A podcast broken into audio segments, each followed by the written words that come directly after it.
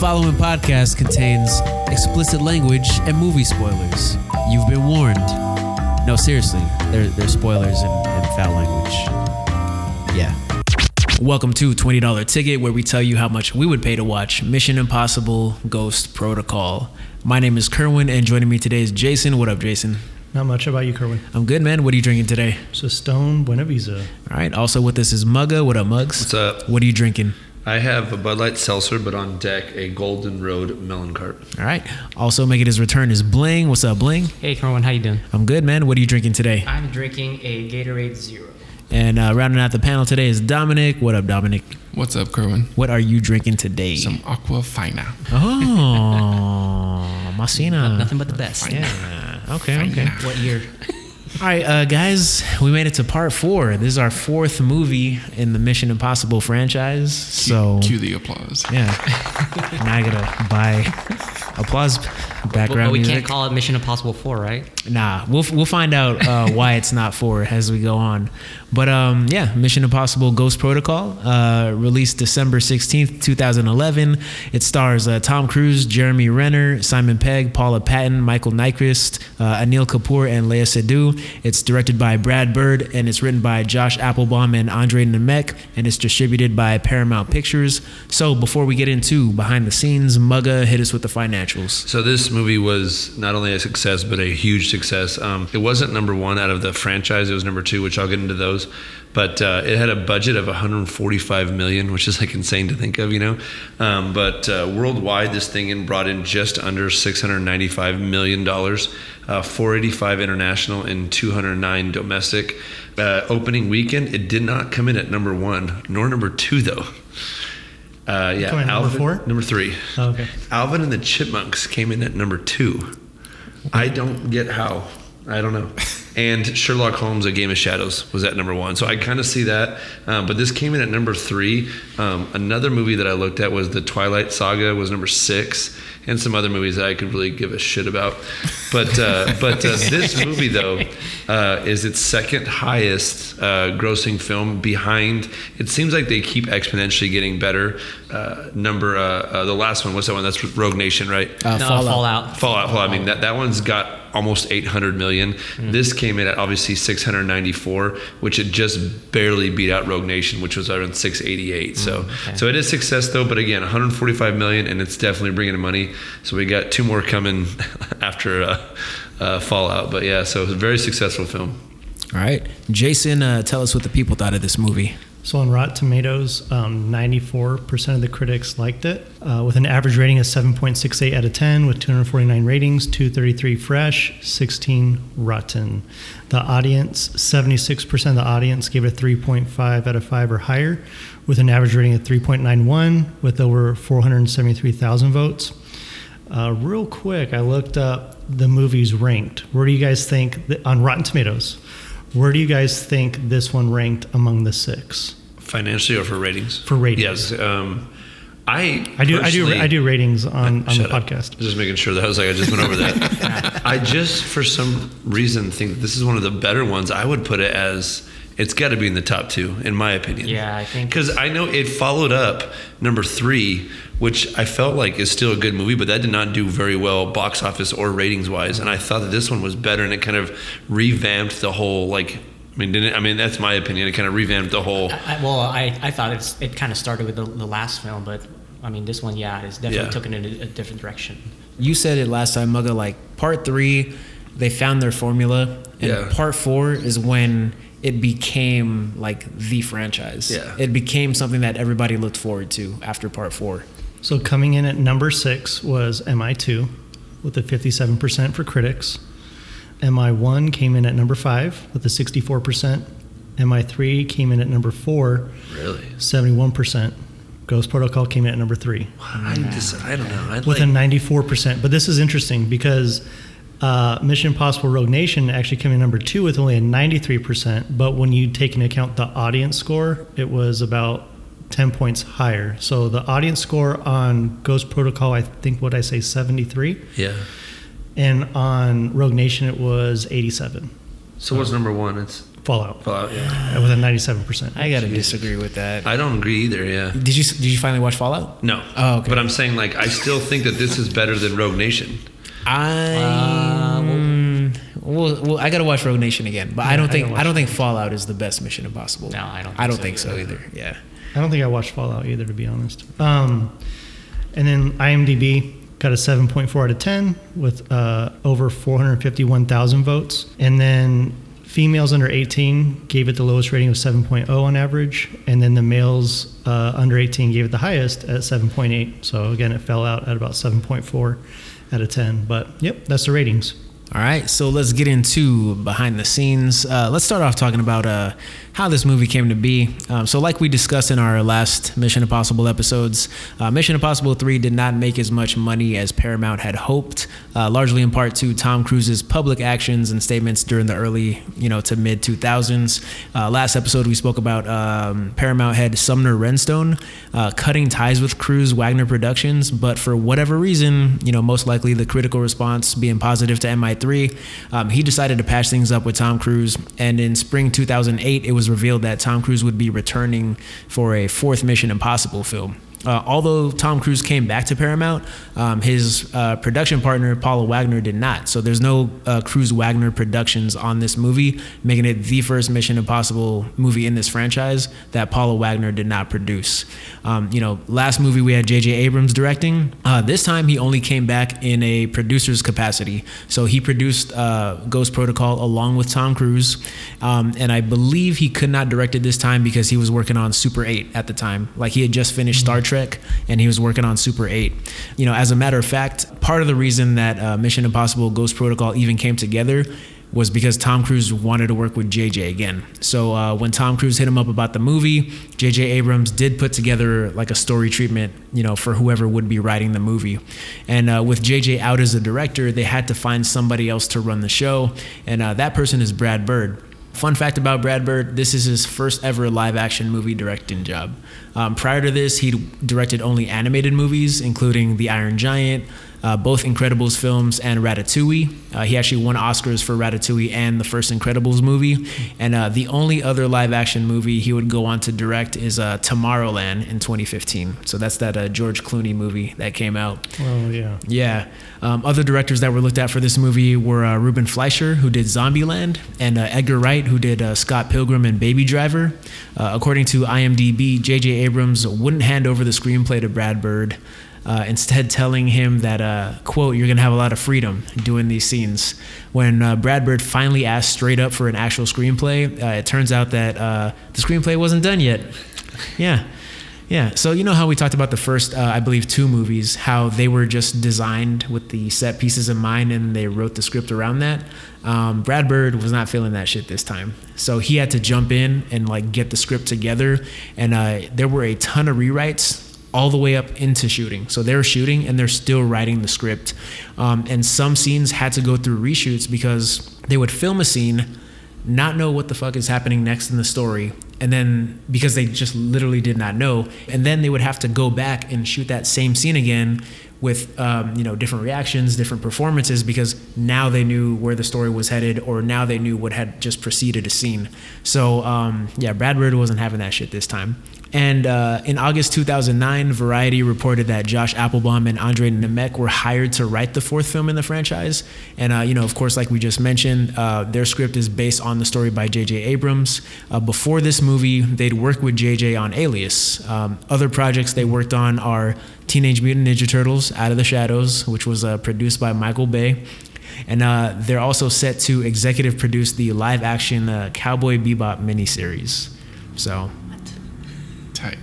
Um, one interesting thing that I didn't know was that uh, Christopher McQuarrie, who directed Rogue Nation and Fallout, uh, you know, five and six, um, he had an uncredited writing role in this movie. Um, he says in a Star Tribune article that he was brought in in the middle of shooting Ghost Protocol to simplify elements of the plot regarding a mystery that needed to be solved. He didn't say exactly what part of the movie he helped rewrite, but um, he says when he got there, he had to be very careful to ask, you know, what what elements of the movie are set in stone? Uh, what can't I change? Um, what lines cannot be changed? What you know, he kind of had to find that box that he was able to work in in order to properly rewrite whatever it is they brought him in to rewrite. We will be talking about him once we get to Rogue Nation and Fallout, but um, he also was a writer on X Men, the movie, and uh, the Wolverine. He wrote parts of Rogue One, and he worked on American Made. So, um, and he's also done like a bunch of other Tom Cruise projects, and he's also uh, he's also a writer on Top Gun Maverick and Edge of Tomorrow. So, like, he's worked with Tom Cruise quite a bit. Yeah. Yeah. So, yeah, when we get to Rogue Nation and Fallout, we'll definitely talk about Christopher McQuarrie. Um, talking about the title of this movie, this is the first time in the Mission Impossible franchise that we're not using numbers in the title. Uh, before this movie got its name, you know, Ghost Protocol, it was under production under the code name Ares. So if you watch behind the scenes, all the chairs say Ares, etc. It was reported back in uh, 2010 that Paramount was looking to avoid the use of words mission or impossible in the title. They wanted it to be like the James Bond series, where you don't ever say James Bond. And it. then um, after the success of The Dark Knight, you know, without using Batman in the title, they wanted to follow suit as well. Um, how would you guys feel if this movie didn't have Mission Impossible in the title at all? I kind of be disappointed. I don't know. I like it in there. I, I, I don't know. I wouldn't mind if it was MI4 Me, yeah, if personally. it Yeah, I wouldn't care either. Instead of Mission Impossible. Yeah. Oh, if they just went like MI Ghost Protocol or something? Yeah. Yeah, I think that would have been fine too. You gotta you gotta reference. I'm it, actually though. okay with them not using numbers in the in titles. I think that's once you get once you get above three, you know, it's just like any any franchise that goes beyond making more than three movies. It starts. You, you, the assumption is that it's going to get worse and worse and worse. And Oh, Fast and Furious does that shit. Like, But they switch it up though. Yeah. Shit up, Well, yeah. they do play on words like fate. Face, and- fa- Fast Five, Fast Five, Furious Furious Seven. Furious Seven, yeah. Uh, well, Yeah. Friday the Thirteenth too. They have like Jason Ten and all that kind of stuff. so yeah, them dropping the numbers, I think it, it kind of, you know, gets rid of the assumption that oh, these movies are going to progressively get worse and worse. Plus, I mean, it, it's it's helpful to like further differentiate them. Because like, could you imagine if all the Star Wars were just like one, two, three, four, five, six, seven, eight, nine? Like, yeah, like nobody ever says like episode six unless you're like in a discussion where everybody knows what episode six is. But True. yeah, um, back to the title. Eventually, they decided to keep Mission Impossible in the title, and in uh, October 2010, they announced the official title of this movie in Dubai as being Mission Impossible: Ghost Protocol. According to IMDb, Tom Cruise was never a fan of using numbers in movie titles, and actually prefers subtitles for uh, the franchise moving forward, since it makes each film feel like their own standalone episode, kind of reflecting how it was in the series you know, speaking of Tom Cruise, let's talk about the cast. Uh, Tom Cruise is back as uh, Ethan Hunt. Uh, originally, this was supposed to be Tom Cruise's last time playing Ethan Hunt in the franchise. This movie was supposed to pave the way for a uh, newer, younger crew or actor, you know, Jeremy Renner, to take over the franchise and lead it going into the future. Uh, that obviously didn't happen because, you know, we've seen the next couple movies and Yeah. Jeremy Renner is not in Fallout. so, I mean, I heard they they wanted to do him, but they just decided that he's just not a guy that can carry this franchise on his own. I mean, did you hear anything about that or no? I didn't hear anything about that, but I know that like once this movie made money, like the studio was more interested in having Cruise stay Like on. why? What? It's if it's not broken, why fix it? Pretty Yeah. much, yeah. I thought also Jeremy Renner was preoccupied with other projects because I mean he's his career has kind of blossomed as well, and you know he's part of the Marvel franchise. So I think his time was kind Yeah. of committed to other things. yeah, but I mean, they were making this movie before Avengers. He only had a cameo in Thor, you know, like up to this point. Wasn't it uh, the Bourne series? Oh, Yeah, Bourne They tried to make him on that too, right? Yeah, Bourne Legacy. But I don't know how well that one did, and it's just like kind of. I mean, he's done other projects like um, some independent, not independent movies, but what was that one where he was out in the middle of like Alaska or something, or, or like in Idaho, I know what you're talking about. I saw uh, it. Is it Wind the- River or something. But oh, that's the one with um, Elizabeth Olsen too. Yeah. yeah, so like they, he's done some movies where he's the star, but it's. I feel like he's a, a better supporting actor, and I feel like that's what this. I thought he did well in the Hurt Hurt Locker though. Oh yeah. Hurt Locker, Hurt he did good was in that one great. too. Yeah, he does. Town. He does a lot of like Yeah, drama Town. stuff. Yeah. and then I think, but if you're talking about a franchise, like we're all saying here, it's just like, could you picture him like leading a franchise? Yeah, Yeah. I don't, I don't know. You're gonna change your mind with Hawkeye though. hey, we'll see how the show goes. But I don't know why though. I don't know why. I don't. I don't know why he's either. great. Yeah. Yeah. I like him. He just needs a shot.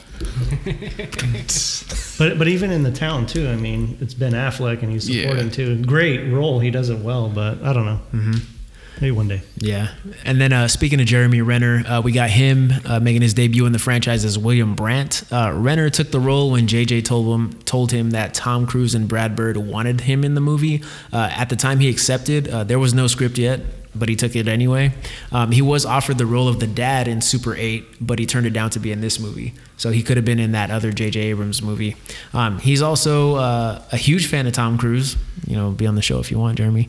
And it felt like, uh, and he said it felt like working with him was a dream come true. Uh, other actors considered for the role of Brandt were uh, Anthony Mackie, uh, Christopher Egan, Kevin Zegers, Chris Pine, and Tom Hardy. So, yeah. I think Tom Hardy would have been good. Yeah, I would like to see Anthony Mackie. same. Yeah. I, I want to see him in more stuff. I gotta, I gotta use that Apple Plus subscription, TV Plus, and then we get to Simon Pegg. He's back as Benji Dunn. Uh, you know, he's back from MI3, and uh, he's gonna be in every Mission Impossible moving forward. Once we start covering those movies, we got Paula Patton as Jane Carter. Other actors up for her role were uh, Kristin Kreuk from Smallville and uh, Lauren Herman or German. I don't. Lauren German. It's, don't it's, it's with a G. I'm gonna say German. Don't look at me for name pronunciation. It's yeah. Herman. Yeah. Yeah, um, I had a I had a friend in high school whose name was like spelled German, but you pronounce it Herman. Herman. Maybe I don't know. Then we got uh, Michael Nyqvist as uh, Kurt Hendricks. He's the main villain from John Wick, Viggo. So he's uh, he's in this movie. Or Oh yeah, I thought I, I couldn't I couldn't pin it when I was watching it. it's the beard, bro. Oh, It's the beard, yeah. The beard's clean gone. Yeah. Uh, we got Josh Holloway as uh, Trevor Hanaway. He probably got the job because he worked with JJ in the past, just like we mentioned with Keri Russell uh, being in um, Fe- Felicity, I believe was the show. Yeah. Yeah. So uh, he uh, he actually starred in all six seasons of Lost with JJ, which uh, JJ co-created. Then we got uh, Leia Seydoux as uh, Sabine Moreau. Uh, we got Anil Kapoor as Brij Nath. So this is the guy, the uh, the Indian, um, I guess, uh, tycoon, rich guy that we meet at the party. Um, apparently, this dude is a huge actor in India. Like he's a huge Oh, actor gonna and say, I don't like him in this movie. Really? Okay. I thought he was hilarious. Um, Really? Yeah. I recognized him because he was in the 24 series. He was like one of the the, the, pre, the foreign presidents. So when I saw him, I'm like, oh, I remember him from 24. Yeah, like he's been in like over a hundred like Hindi language movies and international movies, and he's been doing his thing. Like his career, he's been at it for like forty plus years. Yeah. yeah, like he he's like a big deal. Um, and he also played himself in an episode of Family Guy. So, I mean, Let's go back and watch that. yeah. Then we got uh, Ving Rhames as Luther uh, as a cameo. Yeah, is he really in this? Yeah. We won't talk about that. Yeah. And then we got uh, Michelle Monaghan as Julia, back from the previous movie, and also in a cameo. Yeah. So yeah, Ethan can't be tied down, I guess. Uh, moving on to filming and production, uh, Brad Bird was very adamant about not using 3D, uh, preferring IMAX, since IMAX offered bigger, higher quality images. Uh, about 25 minutes of this movie is completely filmed in IMAX. They shot principal photography over the course of six months, and they shot in Budapest, Vancouver, Bangalore, Chennai, Moscow, Prague, and Mumbai. Uh, the parking garage scene in Mumbai was filmed in Vancouver, and uh, that garage, that parking garage, uh, was specifically built for the movie, and it took six months to construct. So it's not a real parking garage; they just built it for the movie. Wow. And it's in Canada. yeah, and then uh, I was the gonna say you just go to our, Serv- our Carvana now. the one off the ten. they, they probably got the idea from this movie. I honestly put that in my notes. Like, And then uh, the other location, um, the prison that Ethan Hunt escapes from at the beginning of the movie, uh, is a real former prison uh, near Prague. But I mean, you know, minor things for the filming and production uh, gets pretty redundant after that. But let's move on to the stunts. You know, specifically, you know, the stunt of this movie. Tom Cruise did most of his own stunts. Who's surprised? Anybody surprised? Nope. All right, yeah, What? yeah, I know, right? It's crazy. Uh, yes, and that is him climbing that building in Dubai. Uh, the building he's climbing is the Burj Khalifa, and at 2,722 feet tall, with 163 floors, it is the tallest building in the world. So, for reference, it is roughly 950 feet taller than the Freedom Tower in New York City, which is the tallest building in the United States, and uh, it is half a mile tall and nine football fields tall. So that's That's insane when you put it in that perspective. It's crazy. yeah, that's a lot. Most important thing though, you know, it's Tom Cruise on that building, and uh, he was climbing at a height of 1,700 feet. Uh, there were stunt people on site, but that was only to check the rig and cables that Tom Cruise wore to keep himself from, you know, falling to his death. Um, all those cables and the rig were, of course, m- removed in post production by um, Industrial Light and Magic. So they had ILM on this movie. Uh, they worked with professional climbers, you know, stunt people like we mentioned before, architects and engineers to make sure that this stunt was possible and could be filmed safely. Um, apparently, they were going around like crazy looking for an insurance company to cover this sequence because the company they originally hired, uh, they backed out after they found out that Tom Cruise would be climbing the building. So like, yeah, they're just like, nah, nah, player, we ain't, we ain't covering this. Um, one of the producers on the movie, uh, Brian Burge, says that the whole reason they included Dubai in this movie is because back when he and JJ were working on promoting Star Trek, uh, they spent one night in Dubai, and uh, JJ Abrams loved it so much that he said, you know, we have to film a movie here. Uh, after pitching the Dubai idea to Tom Cruise, um, you know, Tom Cruise was already fascinated with the place and the Burj Khalifa, and he wanted to do something there. Everybody involved in the movie thought they'd, you know, probably shoot some scenes there, maybe do the stunt on a soundstage, kind of like they did with MI3 in the Shanghai sequence. Uh, but Tom Cruise said, "Nah, fuck that. Like, We're going. We're going to we're going to Dubai. Exactly. We're gonna make this happen." Uh, the executive producer, uh, Jeffrey Chernov, he says that Dubai was looking to become a place where movies are filmed, so they wanted to bring that into their economy. Um, and so when Paramount approached them about doing the Tom Cruise stunt, they pretty much said, you know, just come through, do whatever the hell you want. Whatever, Really? Yeah, whatever you want to film, film it. Yeah. That's awesome. Yeah.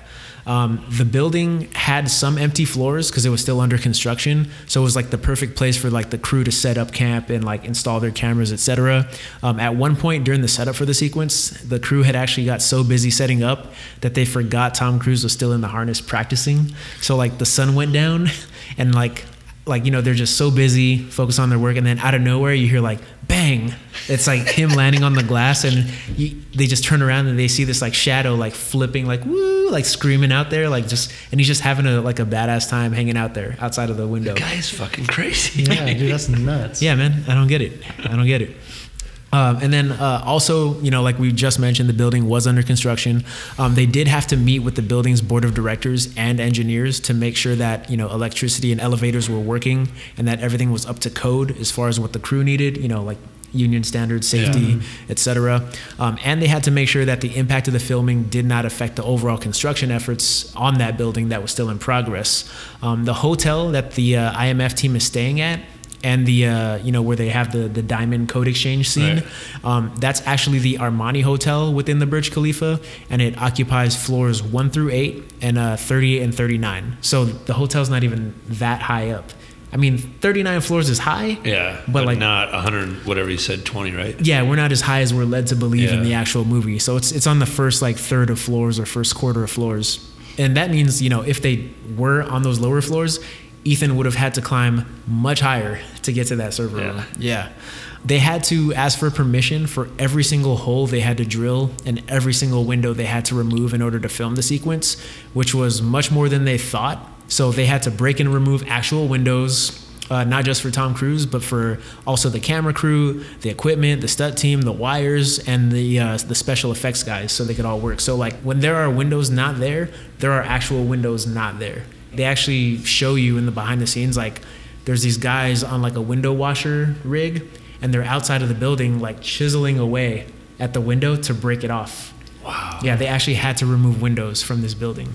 So I mean, luckily it was still under construction. But Yeah. yeah. So um, with these broken windows, um, they had so many people working near them because you know obviously they got to film outside. Um, they had to paint these like red safety boxes around all the the open windows, and anybody, even if you were like delivering a sandwich, you had to put on a harness that hooked you to the wall so that you wouldn't fall out of the window. That's insane. Yeah, if you had to get like a like paperwork signed, like a signature real quick, nope, you got to stop, put on a harness, then you go get it signed. Then you walk over, cross the red line, then you can take it off. So like they were they were like keen on safety during this whole thing. Uh, then we got Greg Smrz. He's the stunt coordinator for the sequence and I believe the whole movie. Um, he says that the building was actually really fun to work on because they could do anything they wanted. Um, he says that regarding safety, it really wasn't about the height. He says that you know 5,000 feet you know, 1,000 feet or, fi- or 50 feet in the air, like you die either way. He says the only difference is that you just have more time to think about it before it happens. so uh, he he's uh he's been through it, I guess. Um, they did um, they did bring in you know professional climbers like I mentioned before, just like we saw with Mission Impossible 2, had to make him look like a real climber. And the dude says that um, the guy that they brought in, he says like he's never worked with an actor that is just as down as Tom Cruise to do, Do all anything, the crazy huh? shit. Yeah. yeah, he says like the attention to detail like this guy like pays attention. He's not afraid to learn. Like he he's like on it. He's like a true student of like doing actual stunt work. Like it's it's crazy. And then speaking of tom cruise you know training uh, before going to dubai tom cruise had them build a glass wall um, that he could practice on and they flashed hot lights on it so that the glass and the metal would match the temperature of what it would be like in dubai. So not only did he you know just practice doing the moves he practiced with like the actual temperatures the surfaces and everything. So he was just 100% in it. And he did that so that when they were filming it would be a lot easier because it was just like a pain in the ass because um, you could only have helicopters in the air for 30 minutes at a time. They're filming everything in IMAX, which means they burn through film a lot quicker and the rolls are huge. And anytime you had to reload an IMAX camera, you had to fly all the way back to the helicopter base, reload the film, and then fly all the way back to the building. Got it. Yeah. But you could only do it in 30 minute increments, so you could only film over a period of 30 minutes. So Tom Cruise would just be in his harness, just waiting. waiting. Yeah. And like the harness would cut off the circulation and just just so many things going on. And you have Just dangling up there. yeah, and then everybody's so high up. You have the winds, so the director has like everybody has earpieces in. It's an open channel, so you can just hear everybody talking, and just the level of coordination that they had to have to make the sequence work is like insane. It's like ridiculous. The part where Ethan swings into the hotel room when he jumps out of the server room, um, you know, that's Tom Cruise doing that, and uh, apparently he- they had to do so many reshoots because he kept smacking into the side of the building over and over. So he had to like he he'd hit the window, have to go back up, hit the window, go back up. So he he really was taking those hits on the side of the building. Um, the part where Ethan is uh, hanging out and you have uh, Paula Patton grabbing onto Jeremy Renner, grabbing onto Tom Cruise, hanging out the side of the Yeah, building. yeah, yeah. That is real. So Tom Cruise is upside down, being held by Jeremy Renner, being held by Paula Patton, and Paula Patton's being held by a crew member. So like that panning shot that they show, that's real. Like Tom Cruise is really hanging out of the building.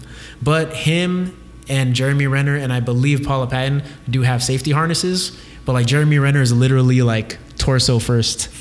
Torso first out of the window, yeah. It's crazy. Holding on to Tom Cruise who's Just upside doing down. that. I mean, I know Tom Cruise is crazier, but just being Jeremy Renner hanging out that window, that freaked me out, man. Yeah, it's crazy. Um, and then, uh, according to Wikipedia, Paula Patton and uh, Leia Seydoux, uh, you know, they saw like the example that Tom Cruise had set on set, um, doing his own stunts. So instead of allowing uh, stunt doubles to do their fight with each other, they said, you know what, you know, Tom, Tom set the bar. We're gonna do our own fight. So they did their own fight near the window, which was pretty cool. Oh, wow. Yeah. And then uh, when they reviewed the dailies of the sequence, even with the cords and the cables and the harnesses being shown, like people were still like gasping and shocked at what they were able to capture. Because I mean, like even with the harnesses, what they're doing is still like crazy. You know what I'm saying? So they saw the stuff before post production and loved it. Um, you know, like we spoke about in the previous two Mission Impossible movies, Tom Cruise doing his own stunts made shooting a lot easier. And Brad Bird said that um, they could do a lot more with shooting. They didn't have to worry about close ups, zooming out, Yeah. because it's the actual actor there.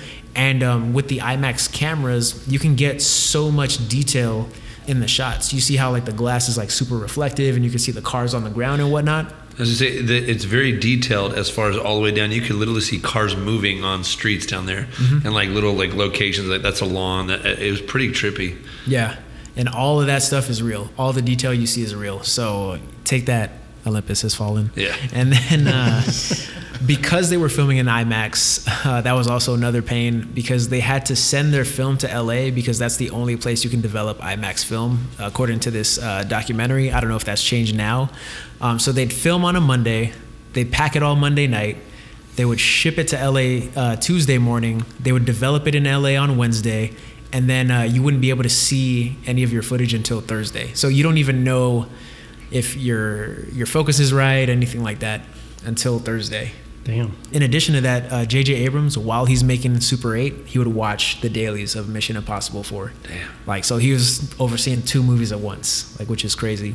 Um, and then moving on to, you know, some random stuff. Um, if you're wondering why there's so many Apple products in this movie, uh, it's because J.J. Abrams is a very vocal supporter of Apple products and the Apple brand. Uh, in the behind-the-scenes video for the uh, Dubai scene, it opens with Brad Bird filming on his iPhone, and it literally says like "voice of Brad Bird" subtitle filming on his iPhone camera. Like they they have to specify that. But like uh, he's filming and he does like a selfie video, and he's just like Steve, you know, I just thought you'd appreciate this. And he goes around the plane showing everybody on iPads, and he looks at the camera and he says, "There, are you happy?" and he, he's like done. Um, the guy who did the score for this, Michael Giacchino, he previously worked with Brad Bird on The Incredibles and Ratatouille. He also did Doctor Strange, Star Trek, uh, and the MCU Spider Man movies. Um, he's also the only composer to do more than one Mission Impossible movie. So he did uh, MI3 last time. A little Easter egg in this movie uh, Ethan uses the call sign Alpha 113 or A113, um, and it appears on Hanaway's ring. Uh, A113 is a uh, kind of an inside joke and Easter eggs, uh, Easter egg, you know, that's uh, used by a lot of like Pixar directors or Cal Arts alumni, uh, you know, California Institute of the Arts.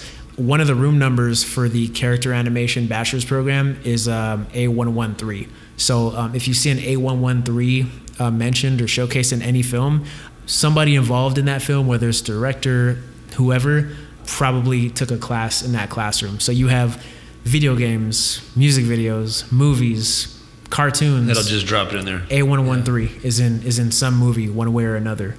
But um, that's all I got for this movie. Be- Before we get off the music, I'm just I'm on Wikipedia right now, and I'm looking at some of the score and the titles of these these songs, and they're pretty hilarious. Did you look at these, Kerwin? No, no, go ahead. So I'm just going to read a couple because I think they're pretty funny. One's called "Give Her My Budapest," "Knife to a Gunfight in Russia." Phone dials you.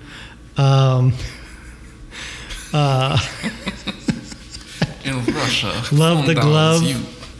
a man, a plan, a code, Dubai. Um, I don't know. Just some of these are so. Mumbai is the word. World's worst parking valet. Putting the miss in mission. I, I don't know. Some of these are funny. I don't know why he named these things, but they're hilarious. Why why why can't we just have like just normal titles? Why they got to be like these quirky ass titles? They're, Right. they're like puns. It's Yeah. like- Yeah. I mean, I like puns You too, should but appreciate that, Kerwin. I don't. I I got a question for you. I know the, the, the Burj Khalifa stunt scene was kind of the really the big action scene in the film. Did it have a like an effect on tourism or anything? Because I feel like it that whole scene was a almost like a marketing For Dubai. for Dubai in general, and in giving us a first look at the Burj Khalifa. I would think that there would be a, some kind of after the film dropped, some kind of increase in tourism. Um, I couldn't find anything specifically, which is odd because like I, you just assume it would just be like there. Yeah. But I can guarantee you, like there was because like that building was still under construction at the time, Yeah. even though it was open. But I guarantee you, like like I didn't even know Dubai was a thing until I Right. saw the commercials for this, and I was like, oh shit. So maybe, yeah. Okay. Where, where do you rank that scene now? Knowing, uh, because to me, I'll get into my experience, but I was on the edge of my seat watching that film, you know, because I did see it in IMAX in theaters. But like, where do you rank that scene now? Like with what you're just talking about, what they did just to get that scene, it's pretty damn impressive. You all know? time or just in the series? Yeah, like all time. Like Ugh, I'd probably, personally, I think it's the best Mission Impossible scene of this, but I have not seen the most recent one. But I, I, I- think You gotta see the recent one then. Do I? Yeah. Okay. I it's I want to say it's going to be top three. Yeah. In the series or of all time? Uh, in in the series. Yeah, okay, Uh, just say. and as That's far pretty bold for yeah. No, of all in, time, in, in the series, yeah, the series, it's probably the top three. Like I said, I've rewatched some films, but uh, I mean, it's every time I think of Mission Impossible, that scene's always like Yeah. in the top three. You know what's funny about Mission Impossible? It's just like when you try to ask somebody, "Oh, have you seen X Mission Impossible?" and they're like, "Well, which one is that? Is that the one where he's on the building, or is that where he's hanging off the plane, or is that the one?" Like we we describe these movies, yeah. based on the stunt. You know what I'm saying? And I feel like this stunt set the precedent for all the movies going forward. It's why Tom Cruise has all these broken ankles and shit. Like, Yeah, that's true. but I, I would say I would say this is the defining stunt of the franchise. Um, Really, over number one. Oh no no! It- I mean, if we're talking about like going big type Okay, of stunts, then. I would say that. Okay. Yeah, but I still think the the drop down sequence into Yeah. Langley, I believe. Classic. That's- yeah, you Yeah. can't. That that has its own thing going on. Yeah. Yeah. let's get into our experience. Bling, tell us your experience with Mission Impossible Ghost Protocol. So, Ghost Protocol, I did not see in theaters, but this is one of the few movies where I bought it on opening day when it came out on Blu ray. So, hadn't seen the movie, didn't know what to expect, didn't even look at the ratings, but I was like, okay, it's Mission Impossible. It just came out. This is when Blu rays came, were on sale, so I bought it. Uh, after watching it, holy smokes, I was hooked. And I realized, like, going further or going into the future, I was going to go see Mission Impossible in theaters. So this is was really the, the defining moment where I, I figured out, like, hey, this is the real deal. Yeah. it's going to be a good franchise. okay, cool. Jason, what's your experience? I know this came out in 2011, right? But I didn't watch it till much later, and I don't know why. I guess I, I enjoyed three a lot when it came out, and I think I saw three in theaters. But I didn't watch this one till much later. It wasn't. I mean, I I love the movie, but I don't know why it took me so long to get to it. I think I just I rented it, or I might have just streamed it on on a service. But uh, I've watched it a few times since, and I, I thoroughly enjoy it every time. But this is probably one of the few I didn't see in theaters. I didn't see the last one. I know we saw what was the other one? Rogue Nation. We saw Rogue we saw Nation. Rogue Nation. I didn't see Fallout in theaters, but this is besides that one. This is the other one I, I don't remember seeing in theaters. But um, yeah, n- not much of an experience for me. Uh, yeah, my experience, I didn't see this in theaters either. Um, the first time I watched this, this was like maybe like 2013 or something, 2014. I watched it on uh, Netflix, like, um, and I just happened to be scrolling. Uh, Mission Impossible was there, and I was like, oh, well, everybody says this one's good, so let me watch it. So I watched it, and I was just like, yo, like, you know, this this franchise is like fucking going somewhere. Like they figured something out, and um, yeah, I, which is weird because like I think that's the first time I saw it and the only time I saw it up until now. So really? yeah, I watched this movie for the second time. Uh, I think like pretty much the day like you text us like when we're gonna Yeah. record. Like I think it was what Friday. Yeah, so I watched it for the second time on Friday, and uh, yeah, so that's my experience. Wow. Yeah, um, Mugga, what's your experience? I, I saw this in theaters with the girl I was dating at the time, and there's times where like I love it, where you're watching a movie and you're so involved, where it's like you're honestly on the edge of your seat. It happened to me in Star Wars on the Phantom Menace. It really did on the podcast. I mean, the, the the pod racing scene. Um, but it, and there's a couple other movies where, but this also, I'm watching that scene of Ghost Protocol. I mean, on Ghost Protocol of the the uh, it, it- I was just like, holy shit! I was so nervous. It wasn't IMAX, but you could hear like the wind howling and the way they do the shots, and I'm like, this is insane. Th- th- This is for a movie. This is what they're willing to do, you know. And now you going through it, but yeah, I remember being scared to death watching this in IMAX. I think it was in Rancho, actually, to tell you the truth. Um, uh, but uh, but yeah, I saw it in theaters, and it was a great experience. One of those ones where it's like, that's why you watch it in theaters, you know. And that's that's what I loved about it. But yeah. Okay, Dominic, what's your experience? I can't honestly recall like what I was doing or who I went with, but I know I saw it in theaters and that I enjoyed it. So, like 2010, I just developed like a ritual of just going to movies, so it was kind of like all blur. So, Big gulps, huh? See you later. yeah. All right. Let's move on to Trash and Treasure. Bling, what is your Trash and Treasure with Ghost Protocol? So my trash is, and this has always been a trash for, for Mission Impossible, is they they don't really bring back anybody from the previous films um, to, to a certain extent. I mean, the only one leading up to this film was Luther, and then he wasn't really in the film. But then there's a treasure. They do bring back Benji, and actually, I think he's one of the strong characters because even Simon Pegg in general, he's never been really kind of a, a like a serious character in his roles. He's been kind of like a bumbling idiot kind of role, and in this film, he's kind of he's a capable field agent. It's kind of a more serious, kind of dramatic role that he's put in. So I like the casting. I, I do miss some of the characters that they introduced in Mission Impossible Three, um, but I think uh, Benji, Agent Carter is a good addi- addition. Jeremy Renner, great addition as well. Some other treasures. I, I love the Burj Khalifa scene. Amazing scene. I, I said it myself. It's the one of the top three scenes. I still get chills watching it every single time. Locations in general, Dubai, you know, just just that whole location was just amazing. Colonel, did you say they actually went to the Kremlin, right? I think I think did. yeah they did go to Moscow yeah Yeah, I think they did. Yeah. Yeah, just locations in general. I feel like Yeah. it, it, it, it was a change of scenery. We got to see things. Um, some of the trash I didn't like um, was some of the tech they use. One of the things that kind of bothered me is like, how does the tech fail? Like you're a top secret, high tech fully funded like institution and the gloves fail, the mask fails. I'm like, what's going on? I here? loved the glove failing. I thought that was great. Yeah. Um, and just some of the unused, like the whole the whole screen thing in the Kremlin. I thought that was very unnecessary. It's, Really? It was cool, but it's like, why didn't they just tranquilize this guy? Why did they have to fake his visual? And it was just Yeah, like it was I completely un- yeah. unnecessary. They could have made it easier for him. Yeah.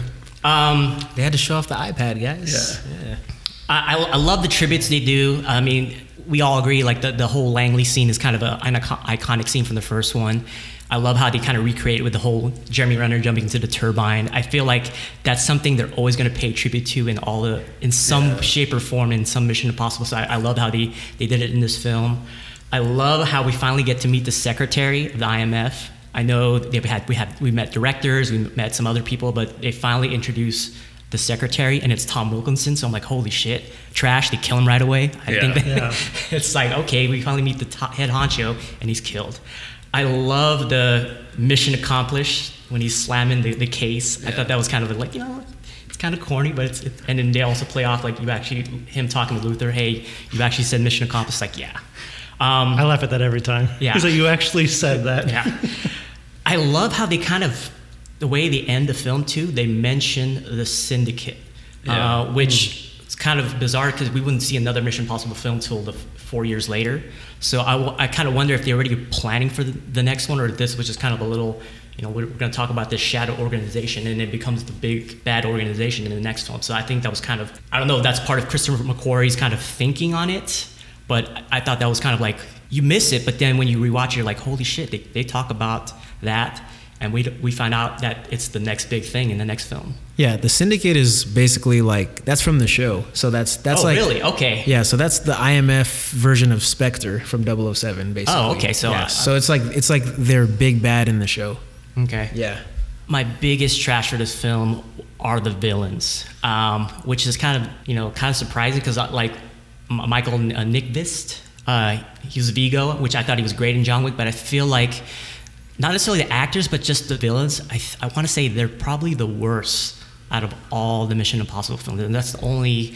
They're not like intimidating, huh? No, no, you- they're, they're not intimidating. There's not really enough backstory behind it. I think we don't even get introduced to Hendricks until you know well into the movie, and he's never felt like he's like a, a- an alarming or like distressing presence. And even in the final scenes, it's just like okay. I thought the Diamond Girl was you had a connection to because you see her at the very beginning taking out some. yeah, agents. I, I, I think she was a better villain, but yeah, uh, but then they, they took her out. yeah, right they took her out, and she was not really the main villain of the entire film. So that's my really the, the villain itself. I think is is the worst out of all the Mission Impossible. Yeah, they Impossible kept films. emphasizing that he's crazy and stuff like that, but I didn't really Yeah. get that he was crazy. It's like you know? guys, like they got to show not tell. Like Yeah. the reason the assassin, the French assassin, is such a better villain is because we see her do something. So when she shows up the second time, we're like we're on edge. You know what I'm saying? But then like with Michael Nyqvist, it's just kind of like you have like zero lines of dialogue and you want to blow up the world because evolution. That's it. I Like mean, he does take out like some people in like the server room and stuff like that, but at Yeah. the same time, it's like we don't even know it's him Yeah. until Yeah. after that. Yeah. He's wearing a mask, right? no, Yeah, no, no, yeah, no, yeah, yeah, no. he- in the first one where he uh, Tom Cruise is disguised as the Russian general. Oh, in Moscow. Yeah. Yeah, yeah, yeah. Oh yeah. Yeah, Yeah. but we don't know it's him though. We don't even like we don't Oh. even we don't even know it's him. And then but then after that, like, Yeah, he doesn't in, do in, anything. in, in, Gotcha. in the Burj Khalifa, you think it's Wistrom, and then it's really Kurt Hendricks, and then so yeah. But even then, both both of them were actually like they just weren't. They were the worst villains, I think, and so that's my that's my only trash that kind of stands out in this film, and that's my treasure and trash. All right, uh, Jason, what's your trash and treasure? All right, so my trash is um, the opening scene, not the jail scene, but the, the real opening scene. I just feel like it kind of fell flat. They have this other IMF agent, kind of looks kind of like Tom Cruise too, and it's just like, I don't know. I wish they would have done it a little better, made it a little more unique. I, I didn't. I just didn't care much for the opening scene. Um, I know Mugs. I'm still in your thunder, but I felt the same way. The opening credits, they give away The movie. the movie. I don't like it. Like That's that's in like every Mission Impossible though. No, It's no, not no, in the other no, three. not the no. No, not in the second one. In the No, it's they show in, highlights of the. Of yeah, they show highlights of the current movie in. Not in one, two, and three. They do yeah, no, they show parts of the movie in the opening credits. That's like a thing. on one, two, and three. I no, Yeah. in two, I think two is the only one that doesn't do it. But one, three, four, five, six, they all show. No, I know after four they start doing it more. Yeah. and I think that is what goes along with the the TV show. Yeah, the? TV Correct, show yeah. does that. double yeah. check. I don't think they do it in one and two. No, no, they do it in one. They don't do it in two. They don't do it in two. In one, are you sure it's not I- just a fuse being lit and that's all they do is No, fly? they, No, they, they- they show do flashes of the movie. They show flashes. I think even yeah. I'll have to go back and Yeah. watch because I'm almost positive you guys are wrong. But but but I, I want to say in the in the in the opening crawl it, it, it is it is more uh, prominent. Yes. In this More- one- in this one you're saying, yeah, yeah. it is more prominent. Some of the stuff that you're going to see throughout the. Film. Yeah, I mean, I I wa- I guess I wasn't distracted by the the previous three or the the two out of the three that did it, but this one was bad. I just felt like it was too much, and I'm like, dude, you're like showing the whole fucking movie. Um, the the French girl, uh, her name is Sabine Moreau. Yeah, she does not look like a villain to me. She looks too innocent. I don't know what it is. I wish they she was the most villain out of the villains. I thought. yeah, but I didn't. I don't know. I just, I just think they shit the bed on the villains in this one. And then my, my, I don't have a lot of trash for this movie. I'll be honest. My last trash is Ving Rhames, man. We only get to see him at the end. Yeah. It's such a fucking bummer because I love, I love him, man. And I'm just like Luther. What the fuck, man? Only at the very end do we I get like to when he hang- like pulls out the finger. He's like, I know. no. I, I mean, I, I'm glad he was in it. Uh, I'm glad Tom Cruise's ex-wife was in it, but um, I don't know. I, I, I was just bummed that that's the only part they showed him. My treasure. Um, I think the jail scene made up for the the opening. Personally, um, we get long hair Tom Cruise again, so Yeah. I, I, Oh, yeah, I do like that. Simon Pegg, man, I, I just think he he like the best adds- part. Yeah. Yeah. he adds so much to the, this uh, franchise once he's introduced. I just think he's so funny. I, I like you know Hot Fuzz and all that stuff too. So I just I just like him as an actor. So it's cool seeing him. I was like rolling. He was like, "Oh, I thought you said the Kremlin." I was also la- this is my next treasure is um, he gets so upset when he doesn't get to wear a mask at Yeah. the Kremlin. He's so bummed, and I'm like, God, he just becomes a field agent. He's like, he's all about it. He wants to be like all the way in it, and it's like, nah, like you're not, you're not going to be able to wear a mask. It's like Even fuck. like the tower, he's like, the mask are being set up, and he's like, "No mask." I mean, it's a treasure. I mean, I'm bummed for him, but it was a funny part. Mm-hmm. Uh, I like the screen in the hallway. I thought that was Yeah. that was pretty cool. Um, it, it's a little outrageous. I don't know if it'd ever be that clean where you would. It, it's yeah, super super extra, but I Yeah. get it. Yeah. I guess the, what was that? Just to be undetected, just to get Yeah. in and out. yeah, and just, yeah, because I think the door was No casualties, like yeah. past it. Yeah, but I mean, it's 2011. There's no way a screen would be that clear, even now. Um, the explosion at the Kremlin when he's like running away. I don't know. That scene's pretty cool when Tom Cruise is running away. I, I like that part. All of his running scenes are actually pretty good. So Yeah, no, yeah, yeah. Um, the scene where the car goes over the bridge into the water and then he lights that flare Yeah. and throws it. I thought that was like a It's pretty smart. yeah. I thought it was pretty smart. It attracts all the guys shooting at him. I thought that was uh, simple, but it was it was pretty neat. and they poke fun at it like how do you why how do you know that would work I Like, I, I did it. didn't yeah. it was a hunch i'm like okay and it worked the, the Dubai scene, of course, is is amazing. But uh, Ren, Jeremy Renner makes a comment, or he's like, "Hey, your line is too short." Tom Cruise is like, "Yeah, no shit." Just the way he yells it though is like fucking hilarious, dude. He's like, "Hey, your line's too short. You won't make it." He's He's like, like, "No shit." It's kind of like Brandt's character is like a, a field agent that's been out too long, and he's just like stating the obvious. Like, I thought that was funny. I thought the printing of the launch codes in the other briefcase, I thought that was a, a pretty cool idea. How they do that sandstorm thing, I, I didn't read about how they filmed that, but I thought they did a great job. Although, like you see Tom Cruise running through, I, I don't think anyone would be able to see goggles or not. But I just thought the way they showed it, it's kind of cheesy come behind him, but when he's actually in it, I, I liked how they did that. Jeremy Renner hesitating to jump out onto the turbine. I was just like, I could imagine myself being there too. I'm just like, there's no fucking way. There's just no way. Like, and Simon Pegg just like, no, no, no, I got you. Like, it's going to work. Just go. I'll catch And he- yeah. Tom Cruise like, jump, go, go, and it's just like you just see him like, you know, loosen his tie. He's throwing in the trash can. He's just like stretches and everything. Yeah. He's just sitting there. He's like, and he's like, dude, I'd be doing the same exact fucking thing. There's Yeah. no way I'd be able to do that. And then um, the last thing is uh, the the BMW, the i8 that they have in it. I think that's like probably the first year that that thing came out. I think it was like a prototype at It was the a time. Yeah, I don't think it's even the post production one. Like Yeah. this film was a marketing film, and we Yeah. got to see see the Burj Khalifa. We got to see the new BMW. I mean, Yeah. yeah. iPads, iPhones. Yeah. Okay, there you go. Yeah. That's my trash and treasure. All right. Uh, I mean, I'm pretty sure we all got the same treasures, so I'm gonna just burn through that. You know, um, Burj Khalifa, obviously, that's that's the main one that I think we all hit.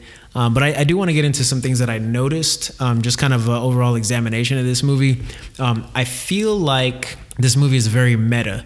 Like when you get to a, a certain point in a franchise, the franchise becomes self-aware and that could either be a good thing or a bad thing. It could be a bad thing, like with Star Wars, or it could be a good thing, like with Fast and the Furious, where they they know what kind of movie they're making. And I feel like this movie does it in a good way. A lot of this movie really tries to subvert with or play with our expectations of what's uh, been a fairly serious franchise so far. Like, let's be real, this is probably the most jokey movie so far. yeah. Um, and I would say of the entire franchise, because Rogue Nation is fairly serious, and Fallout Fallout kind of scales it back, but I feel like Part Five is is a much more serious movie. So like regarding subverting expectations and playing with them, like the phone booth not blowing up immediately. You know, even though it says it'll self-destruct, that's that's something that they play with. Uh, going to the Kremlin, Benji points out that you know why aren't we wearing you know face masks, which is like a huge staple when going under going in disguise. And um, both times that the good guys go undercover and need a disguise, they're not wearing masks. And the only person in this movie is the villain. So I thought that was a subversion of that trope from the franchise. Um, usually, when something goes wrong in Mission Impossible, it's pretty serious. But in this movie, when something goes wrong, it's played for comedic effect. You know, the phone booth, the illusion at the Kremlin, when you know Benji's face pops up on the screen, etc.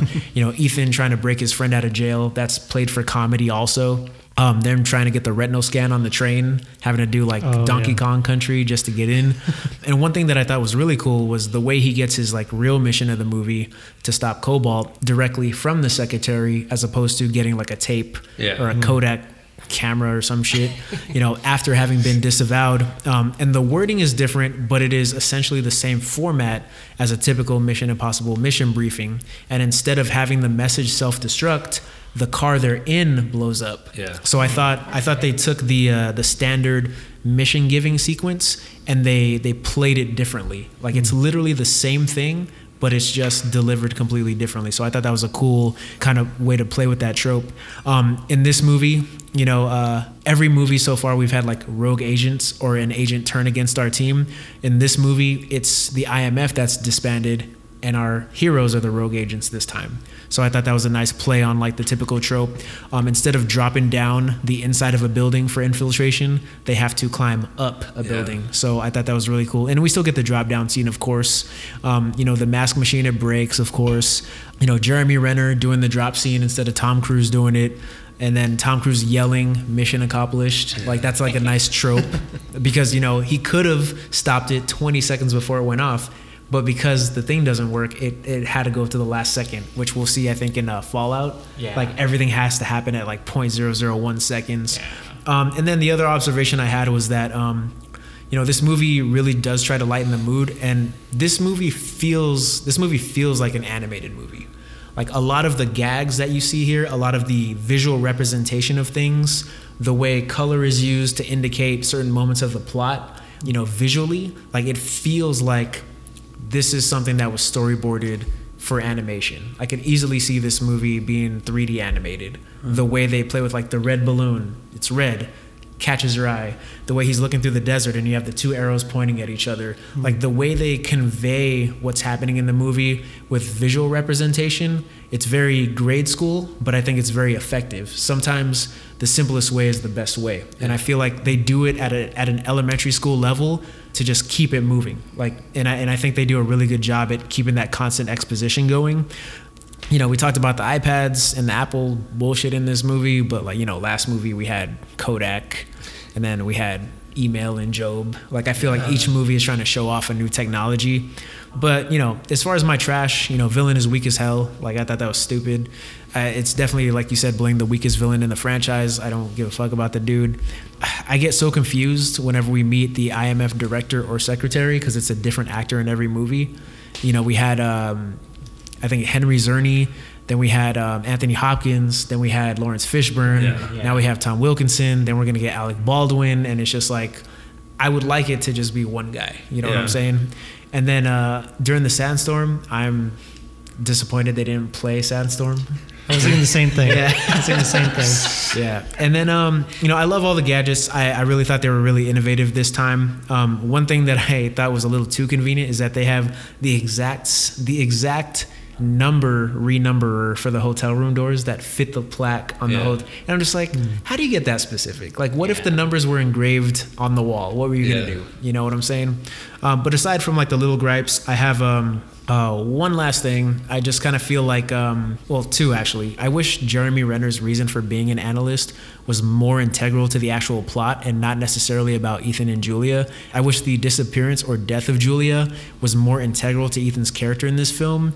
Like, I wish that drama was central to the plot because the the entire movie they're just like, oh, Ethan and Julia, Ethan and Julia, but like their disappearance or her disappearance has nothing to do with this story. Yeah. So it's just like, just tell the guy, yo, my wife's alive, or she's under protection, or and I get why they did it, but I just kind of felt like it, that didn't matter. Just let her be at home, chilling. You know what I'm saying?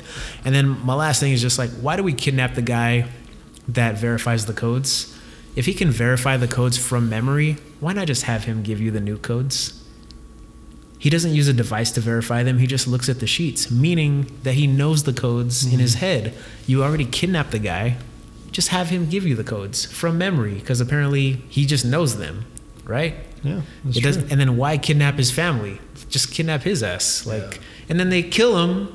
So like, and they say that they killed his family already. So I just thought like that whole sidetrack thing was just bullshit and villain sucks. But overall, uh, good movie. Um, I liked it overall, and uh, yeah. So uh, Mugga, what is your trash and treasure? I- I'll make this fast because I think we're just doubling up on everything. I, I don't like the opening scene, like Jason was saying.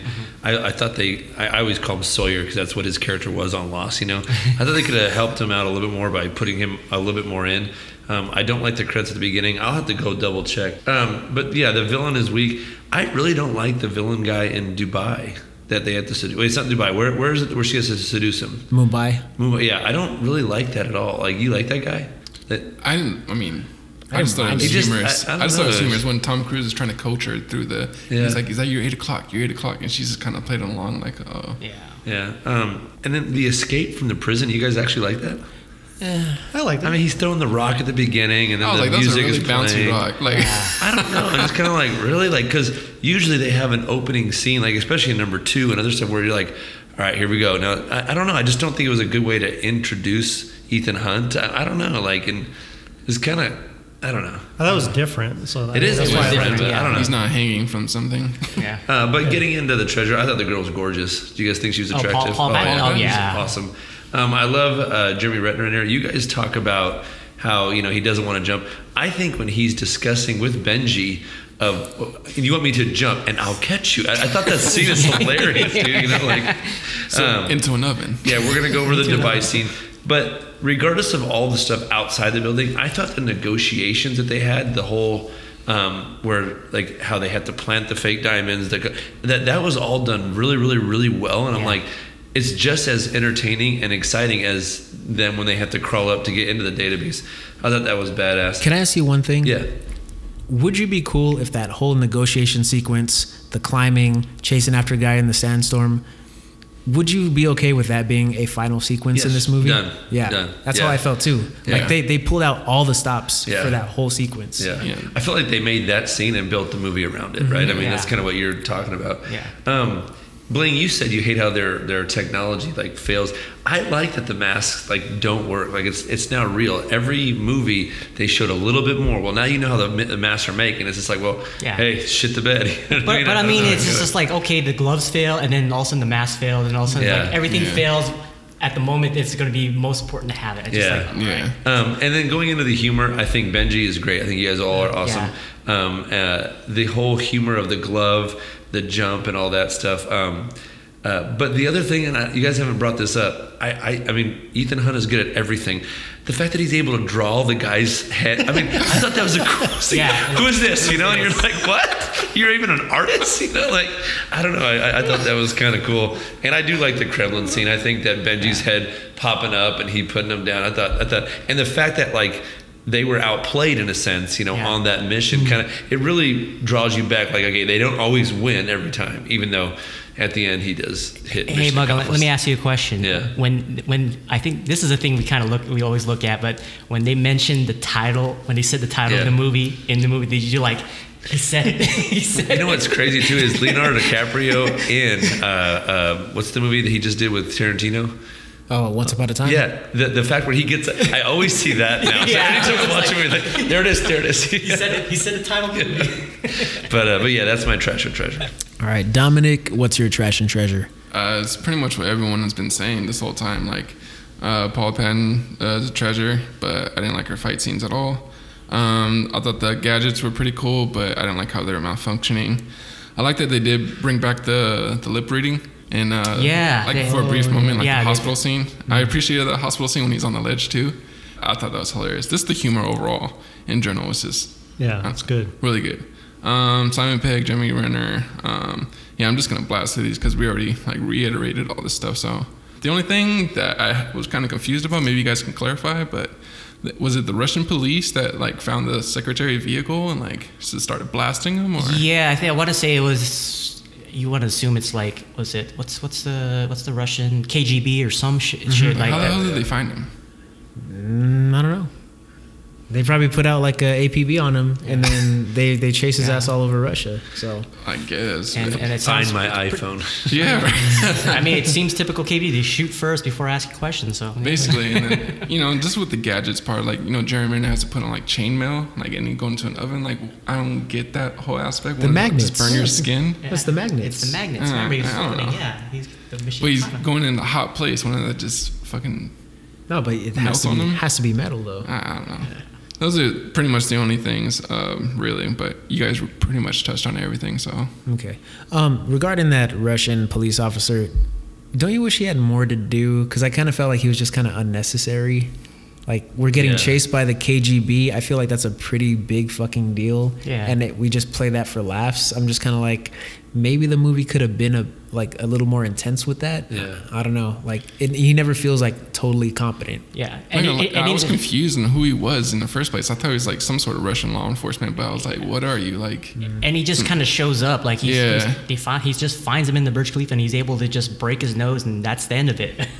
Is he needed? You think? Like, what if he's not there in this movie? I think you could do the movie without him being needed, but I kind of feel like, yo, you blew up the Kremlin and now the KGB's after you. Like that in on itself is a plot. Yeah. Like, But, but like you were saying too, it's like they have the Dubai scene, they have, and then it's like they have the scene in the parking garage, and they have they just throw everything at the wall, mm-hmm. and it's like you, you can't give this guy enough time to like really develop and like make it something more sinister. Mm-hmm. It's just it kind of falls flat, and you're just like, what do you what do we do with this guy? Yeah, and he doesn't even show up in the next one. Like if he Yeah. if they set him up and he became like a recurring character, like like a uh, Felix Leiter in Yeah. 007. Yeah, Like if yeah. he became like Ethan Hunt's Felix Leiter in the next movies, Yeah. I could understand. But like we never hear from this dude again. Yeah. Like Honestly, I completely forgot Paula Patton was even in this fucking franchise. When I saw her, I was like, "Oh, well, I, I remember now." Like, I, I feel like I think that I, I I don't think you guys brought it up. I, I know I think they wanted to bring back Maggie Q, but she couldn't come back because she was committed to other projects. I think if she did come back, she would have been Agent Carter. was that when uh, Nikita came out on TV? Yeah, I think that might have been so. why. Yeah, she was involved in the show. I think I don't know what show Yeah, she. Had. It might have been Nikita, Yeah, but yeah. because I mean, she's been asked to come back, and I think that's why we they got Paul Patton because she couldn't come, come back. Gotcha. Yeah. And then like as far as it being in like an extremist group, we only see like two people. Like this Yeah, whole the whole is true. operation is just like Yeah. they outsmarted the whole IMF and just like with two people, I don't get that. But I guess the 190 IQ makes Yeah, and he's like, Makes a, sense, he, like- he he is he is a physicist or something, Yeah. and he's able. He has like Who is a armed combat training. He can he actually breaks Some- Ethan's leg. I'm like, okay. And why why does he dress up as his own henchman? Oh yeah, that Car- that Carvana fight scene was trash. Like the whole ending, I was like, eh. Like, why not just send your henchman? That's what henchmen do. Like, what there, there was your henchman wasn't working another angle that he couldn't go to Dubai for. Like, Yeah, Why? I didn't get that. Yeah. They, they should have made the henchman the tr- like I said the trained combat person. Make him just like a, a crazy scientist with no combat skills. That would have been fine. But Yeah. yeah. oh well, But yeah, maybe next time. yeah. that's pretty much it. All right. So, um, hmm, let's tell uh, the world how much we would pay to watch Mission Impossible: Ghost Protocol. Bling, how much are you paying? I think this is going to surprise some people, but I would give this film fifteen dollars. I'm not surprised. I'm not surprised. Oh, okay, all right. Like, The world was like on its heels. Like, I mean, I gave I, I gave the, the the third one a twenty, so I thought, yeah, this film is great, but like I said, I think the, the, the real the gla- real glaring thing was the villains was just very weak. So Yeah. I can't give it a twenty, so I give it a fifteen. all right, Jason, what about you? Yeah, I'm gonna go solid 15 as well. Um, I think I gave the third one a 15, but like you had Philip Seymour Hoffman as the villain, man. I mean, you put He him. carried that movie. Yeah, and it's Just like the opening scene in three. yeah, the Yeah. opening scene. Like, there's just something about three that I I I think is better than this one personally, um, and I it, I could probably attribute a lot of it to Philip Seymour Hoffman, but um, yeah, solid 15 for this one. All right. Uh, yeah, I'm also gonna go 15. I think the biggest problem with this movie is like the weak ass villain. Like there's there, like you said, Jay. There's a lot of stuff thrown in this movie, and yeah, there's a lot of shit in this movie. But like that villain is like god awful, and they could have scaled some things back. You know, I, you know whatever my problems with three were, and how they resolved the villain in that movie, which I thought was whack. Like it still had a stronger villain until they killed it at the end. And with this movie, they didn't they didn't have a villain to begin with, which really sucked. But overall, it's enjoyable. Like like Dubai alone, like all the gadgets, the Kremlin scene, everything is so badass. And I feel like this is where this is this is like the Fast Five of this franchise. Yeah. So I'm gonna I'm gonna go 15 for this movie. I think if they would have eliminated the car park scene and had a stronger villain, probably could have been a 20. Mm-hmm. But I think like they had, they wanted to do this six month project of building this whole car park thing, like like super tech, and it's like it's cool. It's a great scene, but like we were talking about earlier, after the the little sandstorm thing, which obviously didn't play the song, but if they would have played the song one and maybe ended it, you know, shortly after that. And a better villain, this probably could have been a 20. Yeah. I, I think they took a step back with with this film, and they didn't really have like a whole movie and a, plot fleshed out. So that's why I think it's kind of like you get some things, but it's just not like it's not one coherent piece. I Yeah. think that's what, and you mentioned it, Kerwin. It was kind of things like where they didn't have a complete like script before they even started filming the f- film. So I think that's why it's kind of some of the stuff is kind of all over the place. uh, Mugga, how much are you paying? So just alone, the Dubai scene gives me the fifteen dollars. You know, um, and I, I agree with you guys. I think if they would have ended it there, did you guys also feel that after they do the Dubai scene and the negotiations and the chase, you're almost like exhausted, right? Like so they didn't need to go anymore, but like the fact that they did kind of like hurt it. So that's why, like again, with the villain and the way they ended. I, I think I have to go 15 as well, but just because of the Dubai scene alone is why I, I'm like, it's not going any less than that. Oh, yeah. So- Yeah, it's like three quarters. It Yeah. kind of lost gas. Yeah. Yeah. All right. And uh, Dominic, how much are you paying? No, I agree. 15. I believe it's fair. Like, the villain was just mild for me. Um, coming off a three, like, you got to kind of step it up from my, in my point of view. But, um, yeah, 15. Okay. So how much are we paying? We're giving it 15. Yeah, that's okay. All right, so Tom Cruise is in this movie, so we gotta we gotta pick another actor to take his place. Uh, so, who other than Tom Cruise is playing Ethan Hunt in Mission Impossible: Ghost Protocol? I think we have to limit it to, like, the year it came out. Like, who was hot? Sure, why not? Like, 2011. Yeah, Fucking Liam Neeson. Jason Statham. There you go. Transporter era. I don't know. Maybe. Shoot, who else could do this? I mean, I RDJ was kind of hot then, so maybe Who? Robert Downey Jr. Maybe He was still kind of. Yeah, he was come. He was doing. Bradley it. Cooper, maybe. There you go. yeah, okay. I could see Bradley that. Cooper. Yeah, Bradley Cooper. Leo. No. Nah. No. I would love to see Leo in an action movie, though. Well, he did Inception, No, no, like. Like balls to the wall yeah, he has action. to Yeah. Fucking brawl. Yeah. Damn. Like the pure action. Uh, have you seen The Beach? He fought a bear. he fought a bear. he did. fight Yeah, you see the Revenant? He just stood still. Like, Yeah. Uh, Jamie Foxx. Yeah. Jamie Yeah, Foxx. okay. Yeah. Keanu Reeves, maybe. Yeah. Yeah. I don't know. That's tough. Keanu Reeves in 2011 though. What was he doing in 2011? He did that movie where was those two the- girls came to his house. Oh God. I think he was doing. He, there was that, there was that stretch where he was doing all these awful films, and then it was like it was in between until we got like John Wick. Got like Mana Tai, Mana Chi. oh yeah, I remember that movie. Yeah. I think it popped up on Netflix again. Yeah. Yeah. Yeah. It wasn't that bad, but Yeah. Yeah. When you watch it now, it's yeah, pretty it's, bad. it's just terrible. But Uh, but I don't know, man. Yeah, Jackie Chan. I mean, doing the stunts, Yeah, doing true, their action, true. doing the I mean, crazy bring in, stunts. might as well bring in Donnie Yen then. Shit. Jean Claude. Yo, if, if this movie came out ten years earlier, like let's say like 1991, I would I would say like Jean Claude or like Sylvester Stallone or Arnold. Yeah. Uh, yeah, but Some good movies back in that era. yeah. Uh, we, we got to do one of those. We got to do like Demolition Man or something. And Kindergarten Cop. And oh, I need to be Kindergarten on that Cop. one. What's Yeah. the snipes, man? Come on. Yeah, so you could be on double team. Nah, demolition. Okay. Demolition man. All right, so uh, fifteen dollars for Mission Impossible Ghost Protocol, gentlemen. Thank you for being here. We will uh, see each other on Rogue Nation in the future. Uh, but uh, anybody got anything else they want to say? All right, so uh, in the Mission accomplished. all right. Mission accomplished. Thanks for listening to this episode of Twenty Dollar Ticket. Follow us on Instagram at Twenty Dollar Ticket and leave your ticket price about the movies we've reviewed. If you have any comments or suggestions, send them to $20ticket at gmail.com. That's 20, the numbers, $20 ticket at gmail.com. Be sure to subscribe to us via Apple Podcasts and thank you for listening. And then uh, speaking of Jerry Renner, uh, speaking of Jerry. Just to be safe, Jason. One, two, three, four, five. And then Mugga. One, two, three, four, five. All right, guys, I think we got it. All right. All right. We're done? Well, no. All right, let's Oh, go. sorry. Let's go.